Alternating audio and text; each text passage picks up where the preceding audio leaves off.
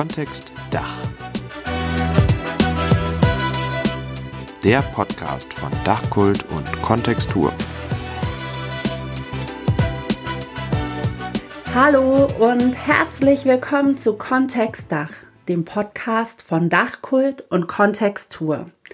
Ich bin Katharina Benjamin und heute in der dritten Podcast-Folge soll es unter anderem um das Steildach in der Quartiersentwicklung gehen. Dafür habe ich mir eine Expertin eingeladen und ich freue mich ganz besonders, Julia Erdmann von Yes zu begrüßen. Das Interview. Hallo Julia. Hallo Katharina. Wie geht's dir denn gerade? Wie läuft's im Lockdown?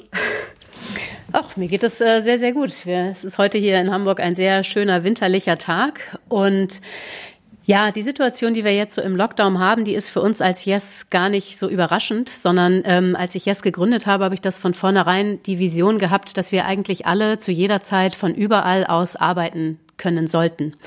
Und insofern ist dieses Arbeiten, was für viele gerade neu ist, ist für uns ganz, ganz normal. Deswegen ja, ist es zwar etwas leerer in der Stadt, ansonsten ist aber die Situation, dass wir jeden Tag an einem anderen Ort sind und in unterschiedlicher Konstellation zusammenarbeiten. Das hat sich jetzt im Lockdown für uns eher nochmal bestätigt, dass das generell ein sehr, sehr gutes Lebens- und Arbeitsmodell ist. Wie war das eigentlich mit Yes? Ne? Du hast ja erst in Hamburg Architektur und Stadtplanung studiert und warst dann viele Jahre bei Stephen Williams Associates, auch in Hamburg, tätig. Aber was war denn der entscheidende Moment, wo du gesagt hast, jetzt mache ich mich selbstständig und jetzt gründe ich Yes? Ja, das ist mir immer bewusster geworden, je mehr Projekte ich gemacht habe, dass wir als Architekten und als Designer oft relativ spät beauftragt werden. Also meistens ist dann schon die Situation gewesen, dass sehr viele grundlegende Entscheidungen über einen Ort schon lange vorher gefällt wurden und dann irgendwann im Prozess hat jemand gesagt, jetzt brauchen wir mal einen Architekten und haben sich dann eigentlich an uns gewendet. Und je mehr Projekte ich gemacht habe, desto öfter hatte ich die Situation, dass ich gedacht habe, so, ach Mann, hättet ihr uns mal vor einem Jahr oder vor 2 Jahren schon mal beauftragt, ganz grundsätzlich über die Ausrichtung dieses Ortes nachzudenken, dann hätten wir noch viel mehr von unserem kreativen Expertise mit reinbringen können. Und das war dann eigentlich so für mich der ausschlaggebende Punkt zu sagen, es ist auch total wichtig, mit dem Können und mit diesem Wissen und mit dem Überblick, den ich habe und den Blick auf die Stadt, sehr früh an Entscheidungsprozessen beteiligt zu sein. Und da war mir klar, dafür muss ich etwas anderes gründen und das darf nicht Architekturbüro draufstehen. Und wie hast du ganz konkret das Konzept, beziehungsweise da steckt ja eine ganze Methode hinter Social Texture entwickelt? Also hast du während der Anstellung da immer schon dran gearbeitet? Weil ich meine, das muss man ja auch vermitteln, ne? Es ist ja in Deutschland gar nicht so einfach. Da steht jetzt nicht Architekturbüro drauf, aber wie hast du das gemacht? Es ist für mich so rückblickend eigentlich wie ein ganz normaler Entwicklungsprozess gewesen. Also ich habe gar nicht lange vorher geplant, irgendetwas selbstständig zu machen. Es ist eher ein sich entwickelnder Blick auf die Welt gewesen. Also ich habe die ganze Zeit bin ich sehr dankbar dafür gewesen, dass ich auch sehr viele und unterschiedliche Projekte begleitet habe und dadurch sehr unterschiedliche Themen kennengelernt habe. Also wir haben Hotels und Restaurants und Quartiere konzipiert und uns mit Ausstellungen und Wohnen beschäftigt. Also der Blick auf die verschiedenen Aspekte des Stadtlebens war sehr, sehr vielfältig. Und insofern habe ich mir auch sehr übergreifend sehr viele Gedanken gemacht über das, was in der Stadt jetzt der Status quo ist in Entwicklungen und das, was eigentlich noch zukunftsfähiger wäre. Also was ich auch gemerkt habe, was die Endnutzer und Leute auch so vermissen an dem, wie wir eigentlich bauen. Kannst du noch mal kurz sagen, also was fehlt, beziehungsweise welche Probleme haben wir in der Stadt vor uns jetzt? Also das geistert ja auch immer in den Medien rum, Verödung der Innenstädte, man muss die Funktionstrennung womöglich neu denken, beziehungsweise zurückgehen. Also was fehlt und mit welchen Methoden reagiert ihr darauf? Ich glaube, man kann es ganz gut zusammenfassen. Das ist so für mich so die Überschrift, die über allem steht. Was ich merke, was total fehlt, ist ein menschlicher und sozialer Blick auf die Gestaltung der Welt. Also sehr viel, wenn man mal guckt, wo werden Entscheidungen getroffen darüber, wie Stadt entwickelt wird, dann ist es sehr viel auch relativ technisch, ne? Es gibt irgendwie planerische sehr, sehr viele Planer, die zu Entscheidungen führen. Eine ganz große Rolle spielt die Immobilienwirtschaft, die eigentlich aber eine Finanzwirtschaft ist und eben auch eher von finanzwirtschaftlichen Themen getrieben ist. Und was in dieser ganzen Entscheidungsfindung mir total fehlt, ist der menschliche Blick und auch die Situation, eigentlich alles, was wir gestalten, auch zu denken vom Leben her, vom Alltag, von dem Alltag der Menschen, die am Ende dann auch Orte und Stadt benutzen. Und das merken wir eigentlich in allen Dingen, ne? Du hast es eben angesprochen, wenn man jetzt alleine nur die funktionsgetrennte Stadt nimmt, dass es überhaupt dazu gekommen ist, Stadt, die sich über Jahrhunderte und Jahrtausende eigentlich immer ein soziales Gefüge war, an ganz unterschiedlichen Nutzungen, wo unterschiedliche Menschen, unterschiedliche Aktivitäten zusammenkommen. Das wurde dann erst vor, sag ich jetzt mal, knapp 100 Jahren aufgehoben, wo dann das Ideal entstand, diese Funktionen alle trennen zu müssen. Und das ist eigentlich eine sehr technische Sicht auf die Welt. Es ist nichts, was dem Leben entspricht, weil das Leben ist nicht getrennt. Das Leben ist durcheinander, ne? Was wir alles tun jeden Tag. Jeder von uns macht unglaublich viele verschiedene Aktivitäten. Wir alle kennen die unterschiedlichsten Leute, junge, alte. Und das Leben ist vielfältig, die Natur ist vielfältig. Und diese Vorstellung, die funktionsgetrennte Stadt zu erreichen, ist etwas sehr, sehr Unnatürliches und sehr Technisches, sogar Technokratisches, was dazu geführt hat. Und das sind wir jetzt, glaube ich, alle dabei, das mühsam wieder umzukehren und eigentlich die Stadt und auch die gebauten Strukturen wieder dahin zu führen zu etwas, was eigentlich viel natürlicher ist, nämlich Mischung, Diversität. Das sind alles ja die Themen, die wir jetzt mühsam wieder umkehren müssen, dass wir dahin zurückkommen. Was mich total interessiert hat, ich habe natürlich auch einiges von dir gehört und gelesen, war die Art und Weise, wie du kommunizierst oder auch neue Kommunikationsmittel in deiner Arbeit einsetzt, ne? Ich habe gesehen, ihr habt für einen Auftrag eine App entwickelt oder ihr geht in Zeitungen, macht da riesen Umfragen oder auch über die sozialen Netzwerke. Warum macht ihr das und welches Ziel verfolgt es?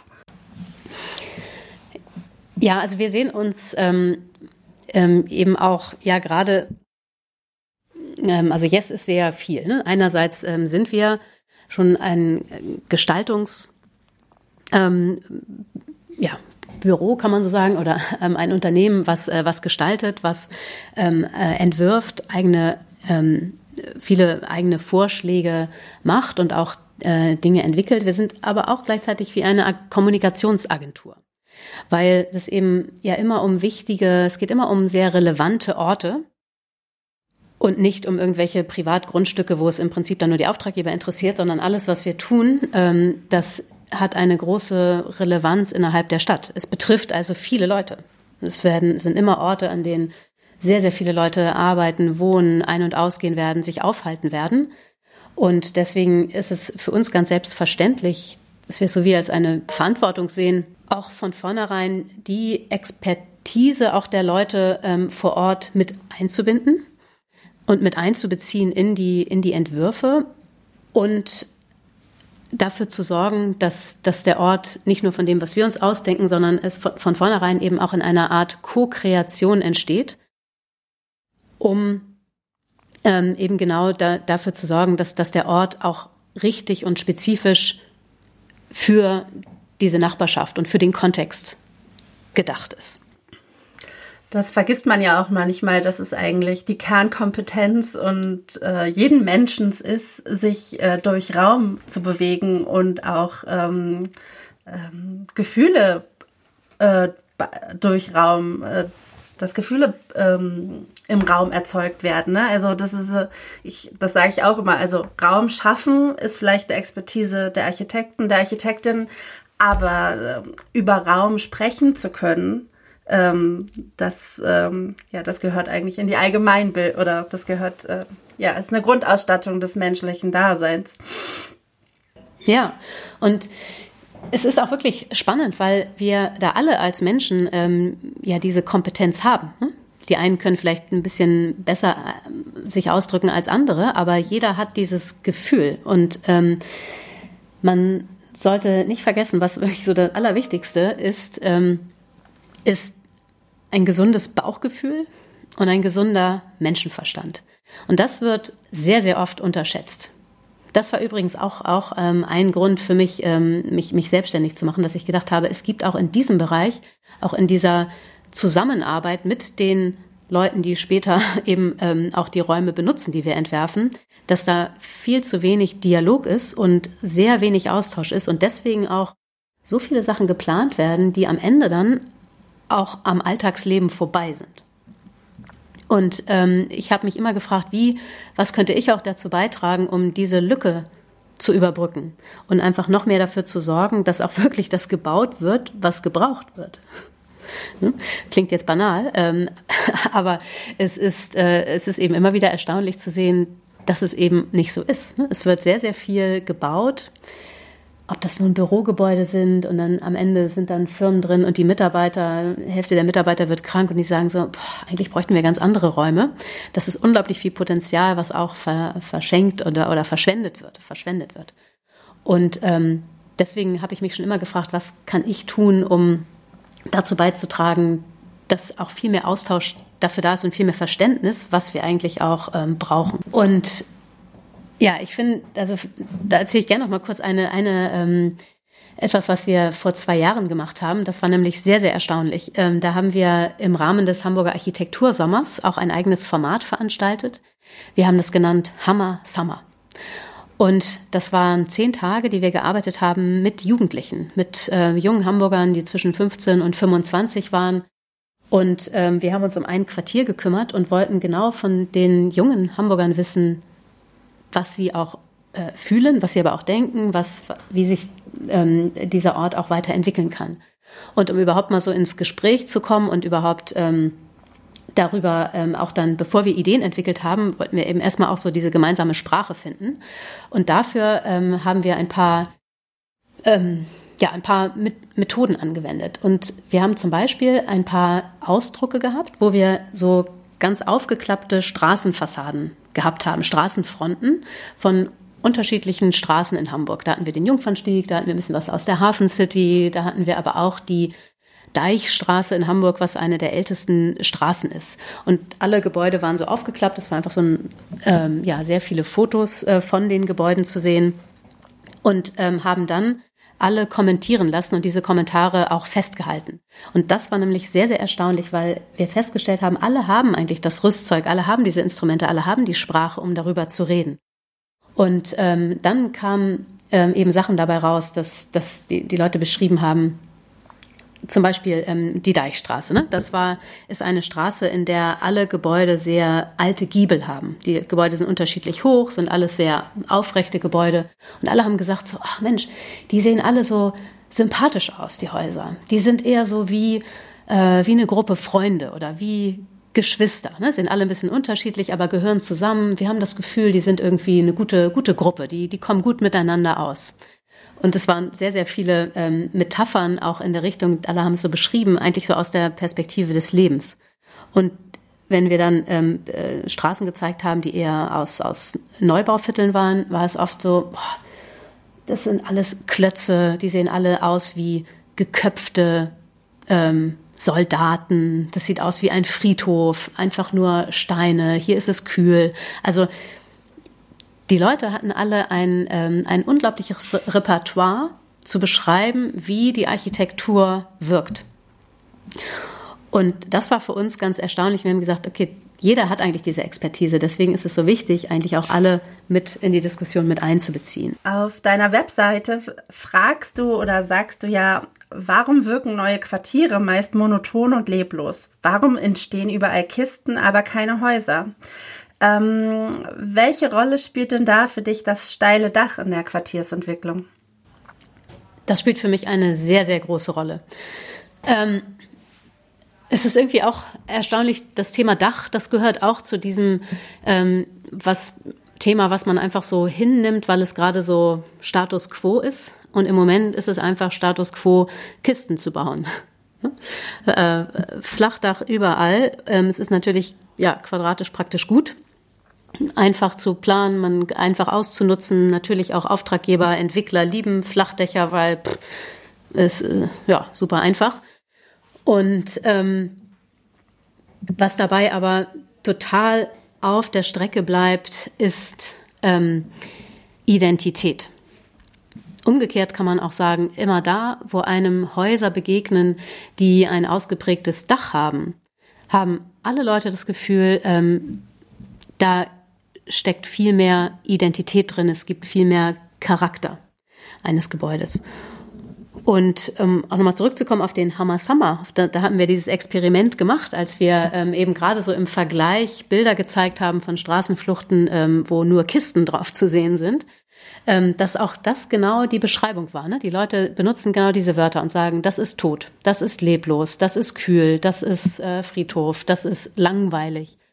Und sobald Häuser Dächer haben, kommen sehr menschliche Attribute.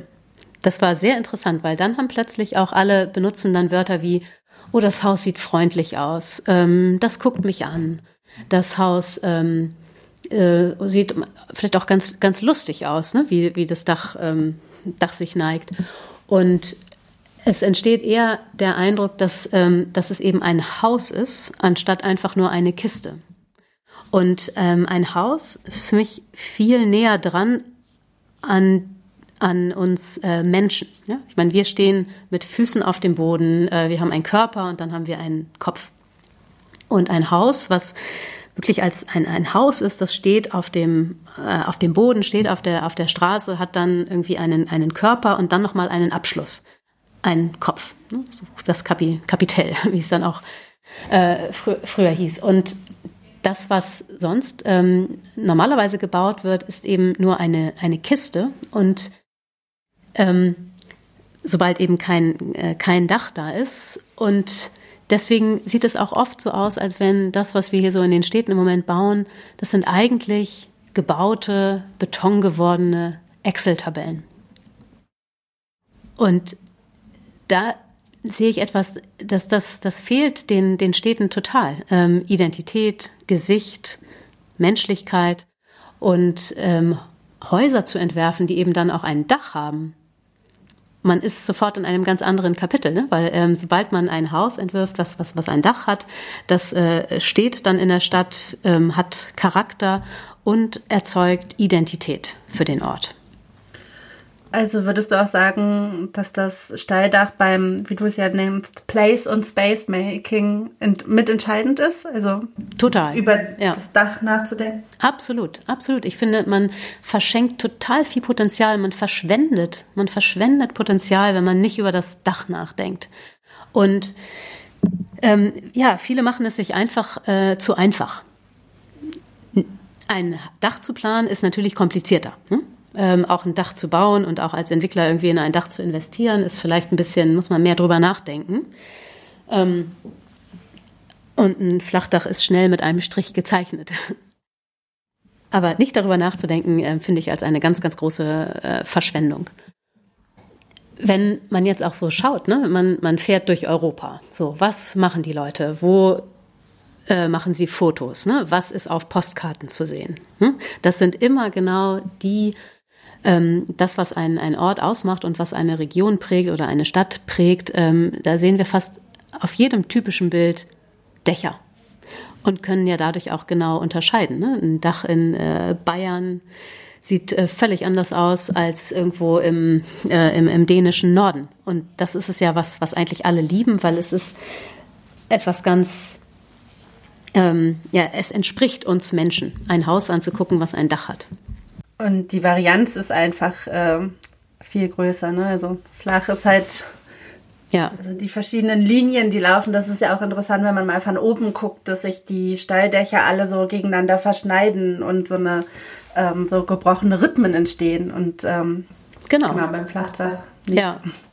Ja, und hinzu kommt ja auch noch, also wenn es denn wenigstens Flachdächer wären, ne? So das, was auch der Gedanke war, der moderne, ich meine, die jetzt Weißenhof-Siedlung als Prototyp von Flachdächern, das ist natürlich fantastisch, ne? Und es ist eine ganz große Kunst, so ein Haus auch zu entwerfen. Heute, in den letzten Jahrzehnten, hat es aber eigentlich dazu geführt, dass sich das alle einfach zu einfach machen und dann einfach nur im Flachdach planen. Und am Ende bleibt es ja dann aber nicht mal ein Flachdach, sondern es kommen dann ganz viele Technikaufbauten dazu. Insofern hat man auch nie eine schöne Aufsicht von oben, wenn dann irgendwelche Maschinen nur auf dem Dach stehen.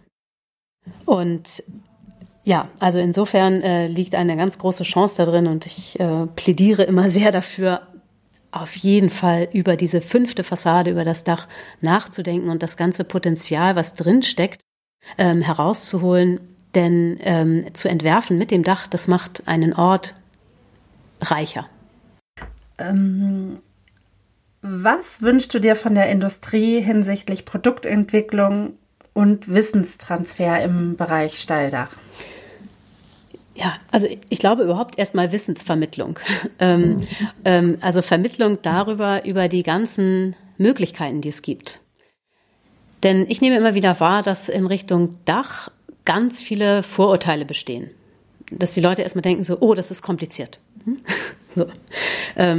Dabei ist es ja gar nicht unbedingt kompliziert. Ne? Jeder kennt natürlich irgendwie ein Flachdach-Attika-Detail, aber welche unendlichen Möglichkeiten sich ergeben, sobald man mit Steildächern umgeht, das wissen viele einfach nicht so. Also da hat in den letzten Jahrzehnten, würde ich mal sagen, hat sehr viel Lobbyarbeit in Richtung Flachdach stattgefunden. Deswegen ist sicherlich der erste Schritt überhaupt von den vielfältigen Möglichkeiten einfach mehr zu wissen und auch von den Vorteilen. Also es ist ja, wenn man jetzt nur an Wasserführung denkt, ne? Das so viele unendliche Vorteile, die viele, glaube ich, auch gar nicht so wissen und deswegen auch ein bisschen davor zurückschrecken und dann denken, mache ich lieber hier einen einfachen Strich und habe ein Flachdach und Kiste und alles ist gut. So. Und also würde ich mir auch wünschen, einfach die Vielfalt der Möglichkeiten, der Materialien, der Anschlüsse, der Details, dass darauf noch viel mehr Lust gemacht wird. Wenn man jetzt so landläufig so Zeitungen aufschlägt und Prospekte und so, es gibt doch so unendlich viele Bilder, die einem von irgendwelchen Dachpfannen und quasi so Typ Landhaus einem entgegen wehen. Also diese Bilder von so typischen Dächern, Einfamilienhausdächern und so weiter, gibt es ohne Ende, ohne Ende. Aber Bilder von Dächern, die wirklich außergewöhnlich sind und gut gemacht sind und auch eine viel höhere Qualität bieten als jetzt normale Flachdächer. Davon gibt es viel zu wenig. Deswegen braucht es, glaube ich, noch viel mehr Best-Practice-Beispiele. Steile Objekte. Mit Julia Erdmann habe ich außerdem auch über das bekannteste Projekt von Yes geredet. Und zwar den Europa-Hafenkopf in Bremen. Hier hat ihr Büro im Auftrag des Bauherrn der Zech Group eine Ideenmeisterschaft als Alternative zu klassischen, mehr oder weniger ja anonymen Architekturwettbewerben durchgeführt. Gewonnen hat das bekannte Kopenhagener Büro Kobe. Hören wir doch mal rein. Können wir noch mal genau über den Europa-Hafenkopf sprechen? Also erstmal, Was habt ihr da gemacht? Ihr habt da im Auftrag von der Zech Group eine Ideenmeisterschaft abgehalten, ne?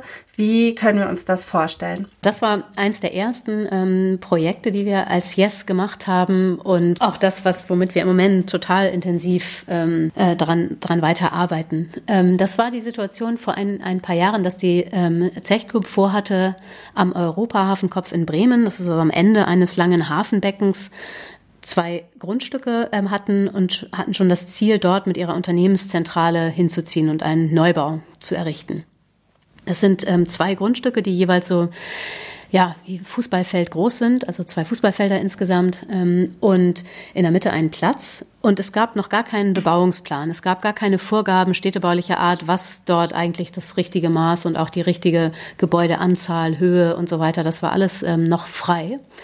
Deswegen war sowohl Herrn Zech als Auftraggeber als auch der Stadt irgendwie klar, da kommt man vielleicht mit so einem anonymen Architekturwettbewerb nicht so weit. Und sie haben beide ein neues Format gesucht. Und da ist es dann auch wieder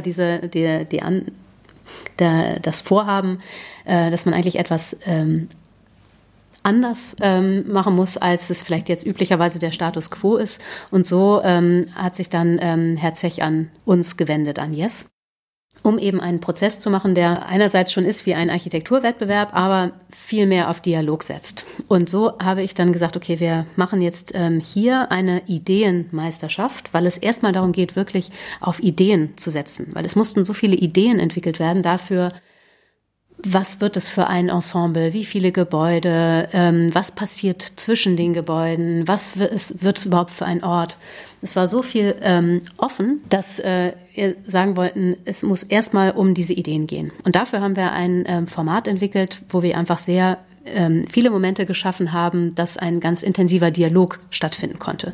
Dialog, wo dann die 6 Architekturbüros, die eingeladen waren, sehr ausführlich ihre Ideen und Ansätze erklären konnten und das dann eben im Austausch mit den Auftraggebern, mit der Stadt, mit Nachbarn, mit Leuten aus dem Ortsamt sehr offen diskutiert wurde.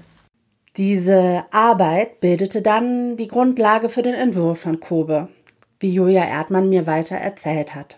So ist dann am Ende auch herausgekommen, dass so in diesen Gesprächen sich dann auch rauskristallisiert hat, was ist denn auch wirklich der richtige Umgang mit diesem Ort, was ist das richtige Maß, und gewonnen hat dann Kobe, Architekten aus Kopenhagen, die eigentlich den Ort so eigentlich noch am allerbesten so gespürt haben, was oder vermittelt auch haben, was das für ein Ort sein könnte. Und sie haben dann ein Ensemble aus 4 Gebäuden entworfen, die eben an diesem, das ist so der Übergang zwischen der Innenstadt und dem Hafengebiet. Ein Hafengebiet, was jetzt teilweise noch wirklich im Hafengebiet ist, also wo wirklich noch Hafenumschlag stattfindet, aber es gibt auch sehr, sehr viele neue Entwicklungen. Das ist die sogenannte Überseestadt. Und so sind diese Gebäude, haben einen sehr besonderen Maßstab. Sie sind nicht typische Innenstadtgebäude, sondern sie sind viel größer. Sie haben diesen Hafenmaßstab, sie stehen dort sie haben immer gesagt, so wie 4 Stadtmusikanten, einfach 4 Typen, die sehr unterschiedlich sind, aber gemeinsam stark an diesem Hafenbecken.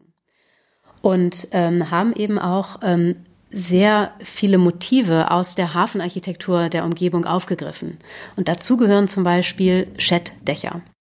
In diesem ganzen Bremer Hafengebiet gibt es einen Backsteinspeicher, der ist, ich glaube, Europas größter Backsteinspeicher, der eine sehr interessante Dachform hat. Dann gibt es sehr viele Schuppen mit Schettdach-Ausprägungen.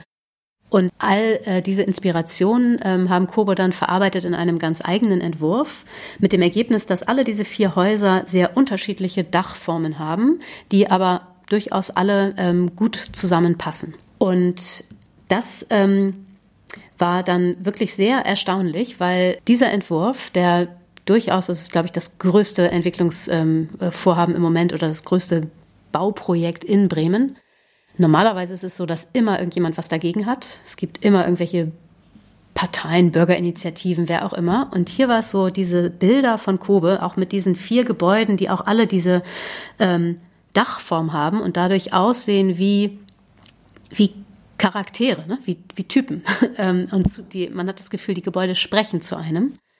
Und sie haben offenbar auch so zu den Leuten gesprochen, dass es 100% Zustimmung erfahren hat in der ganzen Stadt. Es gab keine einzige Stimme, die irgendwas gegen dieses Bauvorhaben hat. Es wurde im Gegenteil in ganz kurzer Zeit ein Bebauungsplan gemacht und alles hat immer, dieser Entwurf hat dazu geführt, dass eigentlich alle Schritte sehr schnell hintereinander gemacht werden konnten, weil alle sich so einig waren und sagten, ja, das ist super, wir wollen genau dieses Gebäudeensemble dort haben. Jetzt ist es so, die Baustelle ist in vollem Gange, die läuft dort im Dreischichtbetrieb und es geht unglaublich schnell. Es sind insgesamt über 70.000 Quadratmeter und es ist schon, der Rohbau ist wirklich fast fertig. Total erstaunlich, wie schnell das geht. Und wir als Yes sind jetzt wieder sehr intensiv dabei und kümmern uns um das sogenannte Placemaking. Wir nennen das Placemaking das Machen des Ortes. Während die Architektur gemacht wird und geplant wird, kümmern wir uns mit dem Placemaking dann um alles, was nicht baulich ist, sondern was sich um den Inhalt dreht. Ne? Was findet statt? Wer ist denn in den Erdgeschossen? Ne?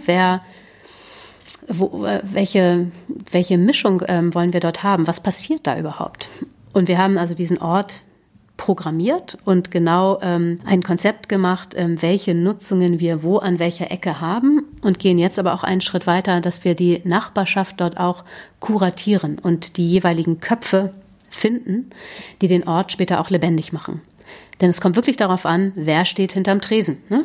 Wer ist denn der Typ oder die Type, die eine Bar, eine Eckkneipe betreibt? Wer ist es, der dort einen Gastronomiebetrieb macht? Wer steht dort in einer Werkstatt? All diese Sachen sind so wichtig. Genauso wichtig wie die Architektur zu entwerfen, ist es eben auch den Inhalt dessen zu entwerfen, was passiert an dem Ort. Liebe Julia Erdmann, vielen Dank für deine Zeit. Das war ein ganz toller Austausch und ich würde gerne noch Stunden weiter mit dir reden und ich hoffe, dass wir da irgendwann dran anknüpfen können. Sehr gerne, Katharina. Ja, also vielen Dank für die wunderbaren Fragen. Ich habe auch das Gefühl, so eine Stunde Podcast, das reicht gar nicht. Wir werden uns sicherlich nochmal treffen und das Gespräch auf anderer Stelle fortsetzen. Herzlichen Dank dafür. Architekturschaffende sind ja ihrem Selbstverständnis nach immer auch Gestalter oder Gestalterinnen. Doch viel zu oft, so scheint es mir, wird bei der Gestaltung von Gebäudestrukturen die soziale und menschliche Komponente ein wenig vernachlässigt. Vielleicht ist das ja auch ein Grund, warum Großprojekte in der öffentlichen Wahrnehmung oft so viel kritischer betrachtet werden, als Julia Erdmann das gerade für den Europa-Hafenkopf beschrieben hat. Was meint ihr? Müssen sich Architektinnen und Architekten häufiger auch als Placemaker im Sinne von Yes verstehen? Schreibt mir gerne eure Meinung per Mail an podcast@kontextur.info oder über eine Direktnachricht auf dem Instagram-Profil von Kontextur.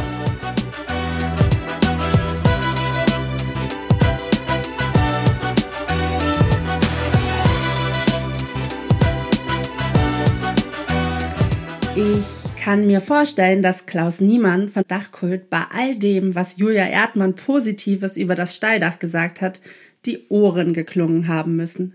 Fragen wir ihn doch mal.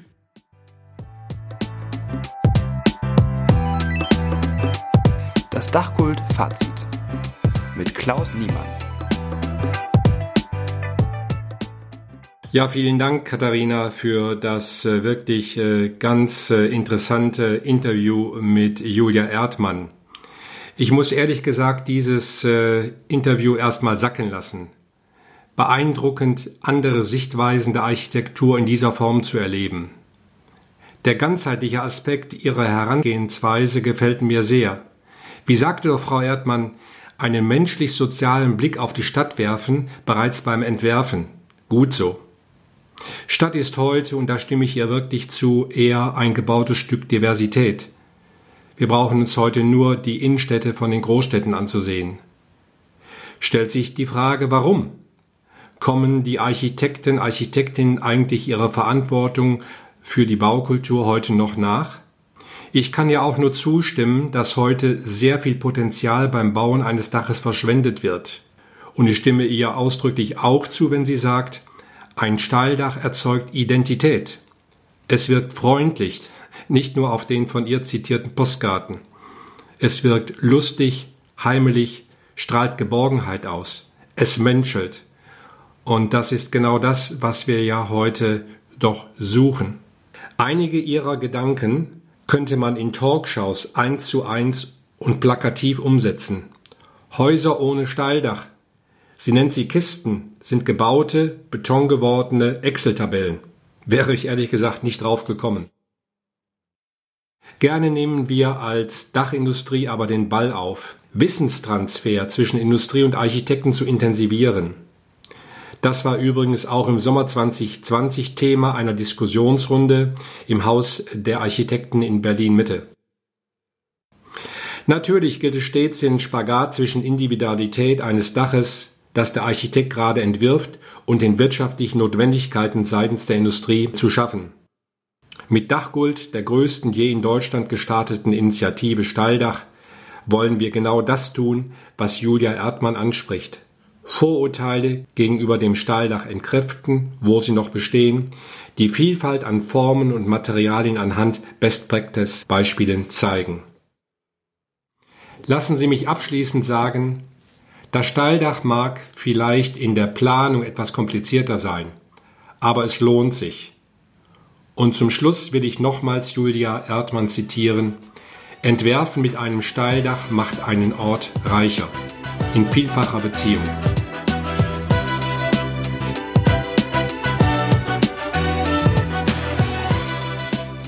So, da sind wir dann auch schon wieder am Ende angelangt.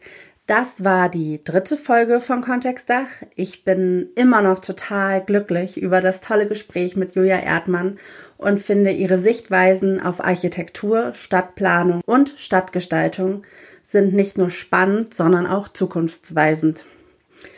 In der nächsten, also der 4. Folge von Kontext Dach, spreche ich dann mit den Gründerinnen von NIDUS über die Rolle von steilen Dächern im Kontext des Stadtbilds, die Arbeit mit Bestandsgebäuden und den ästhetischen Reiz gewachsener Strukturen.